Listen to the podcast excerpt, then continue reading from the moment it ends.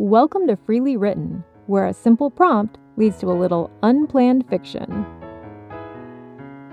Hi, friends. I'm Susan Quilty, and today's prompt is Out for Delivery.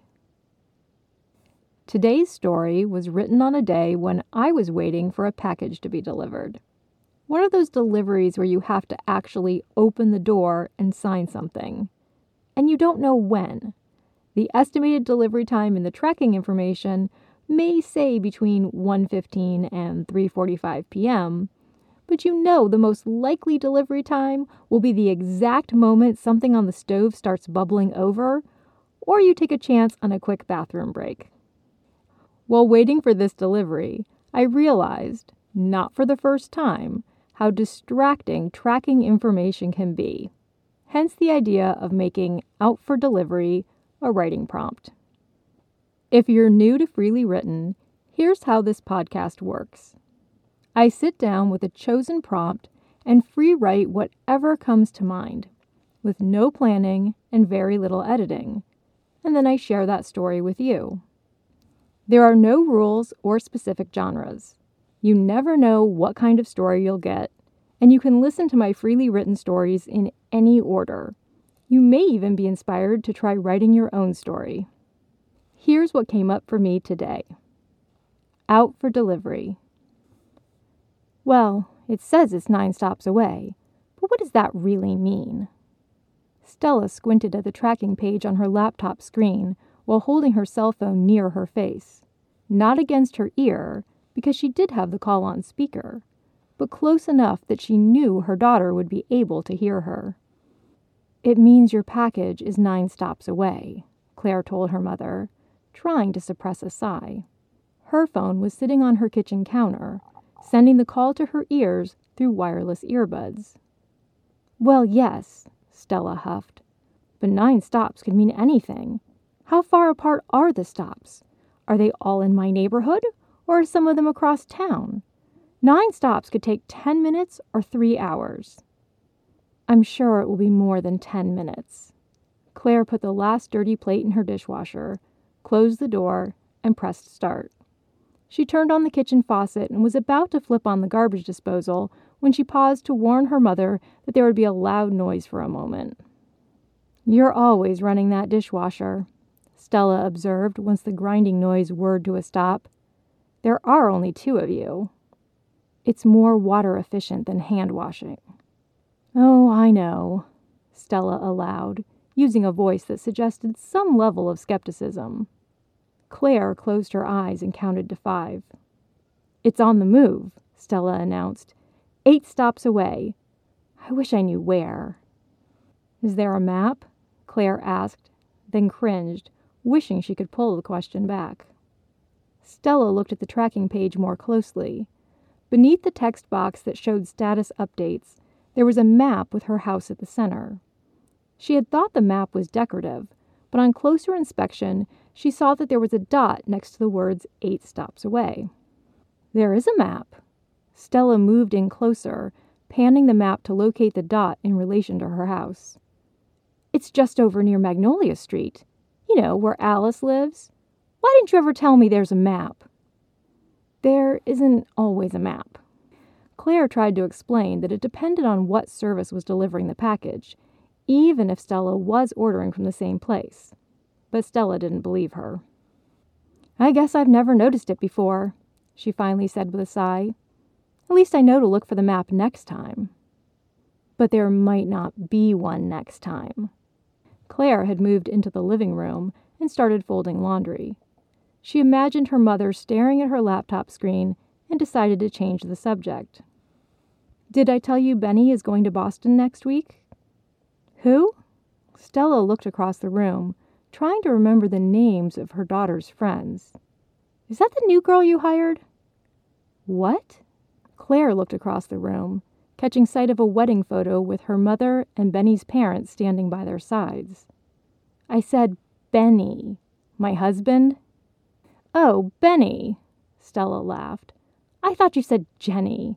Isn't Jenny your new shop girl? No. Claire lifted her glasses as she rubbed the bridge of her nose. I think you mean Lisa, though she's been with us for about six weeks now. Six weeks isn't that long, Stella decided. How is she working out? Lisa? She's great. She's running story hour today. Really? I thought you had that, uh, flamboyant woman reading the stories. Claire set down the towel she had folded and counted to five. Miss Maisie still reads to the kids. Lisa is taking care of the logistics, which is great because that let me take today off, and I haven't had a day off in weeks. But you still love the bookstore, don't you? Stella sounded genuinely concerned, and Claire considered her answer. She did still love the bookstore. There were days when it was a struggle, when customers were rude, or the bathroom sink leaked, or a distributor sent the wrong shipment of books. Days when she and Robin wondered if it was still worth keeping their little bookshop going.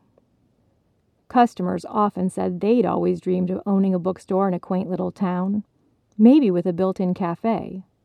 Claire and Robin would smile politely at those comments, ignoring the hint about adding a cafe, and maybe, gently, mention that running a bookshop is as challenging as it is rewarding.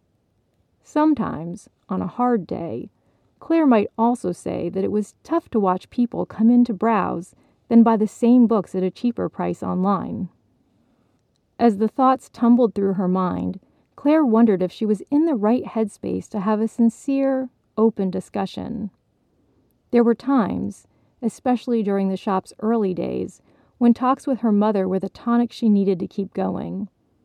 There were also times, especially during the months of wedding planning, when her mother seemed to imply the bookshop was something Claire might not need once she had a husband. Five stops away, Stella crowed, breaking through Claire's reverie. I didn't even see stop six or seven. It must be moving fast now. What? Oh, your package. Claire shook her head and picked up another towel to fold. Well, this can't be right. There was outrage in Stella's tone, and Claire felt her shoulders tense. It's farther away. Stella panned around the map again, comparing the truck's current location to where she had last seen it. It was on Magnolia, then Sycamore, which is on the way to my house. Then I missed the last two stops and now it's all the way over on Riverside Drive. That's the opposite direction. Why would it go there? Maybe you shouldn't keep looking, Claire suggested. It will be delivered when it's delivered. Watching won't make a difference. Oh, I know that. But it was on its way here, and now that truck is all the way over on Riverside Drive. I may have a word with that delivery driver when he gets here. Please don't, Claire tried to sound calm but firm. The drivers don't set their routes. GPS calculates the most efficient routes, considering things like traffic lights and whether there are more left or right turns.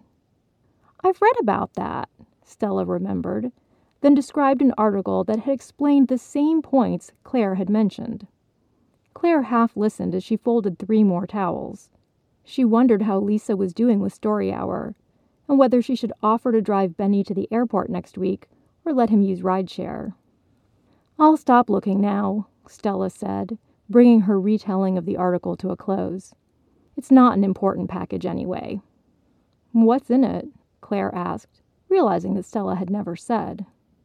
Just a planner, one of those daily things. A planner?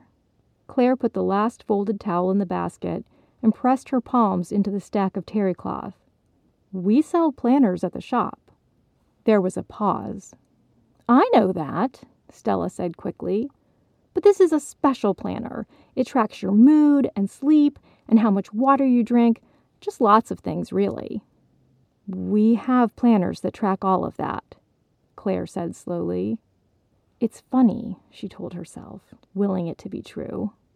Wait until I tell Robin. She'll laugh, and she'll know why it's not funny even while we're laughing. Oh, I think this is different. Alice has one of these that her son gave her. You know, he's a doctor. It's more of a health planner, not a day planner for meetings and things. I already have a calendar for my appointments. Claire let her go on, extolling the virtues of a planner that sounded identical to several planners they sold at the shop. Did you say Benny is going somewhere? Stella asked, the abrupt subject change jerking Claire back to attention. Boston, Claire confirmed. For work. Good for him, Stella praised. It's nice to have such a successful husband. I always felt safe when your father was still alive, and now I'm lucky to have his pension and savings, though it's not the same as having him here.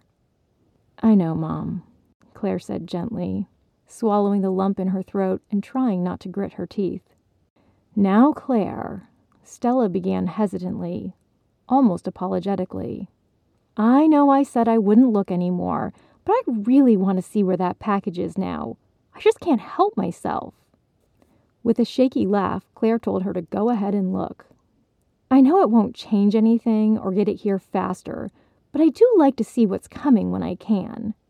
Out for delivery isn't enough to go on, but seeing the stops, well, I guess it doesn't really tell me when it will get here either. But it's reassuring to see that it is coming, to have an illusion of control, you know?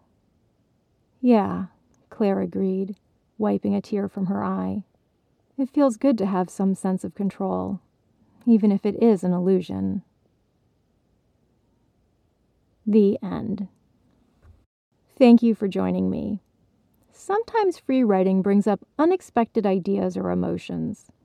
It's hard to run a small business, and your patronage is greatly appreciated. If you'd like to learn more about the novels I write, please visit my website, susanquilty.com, or look me up wherever you buy books. On my website, you will also now find monthly blog posts with commentary on the stories I share here on Freely Written. Links are in the show notes. Until next time, try a little free writing of your own, let go of any planning, and see where your imagination takes you.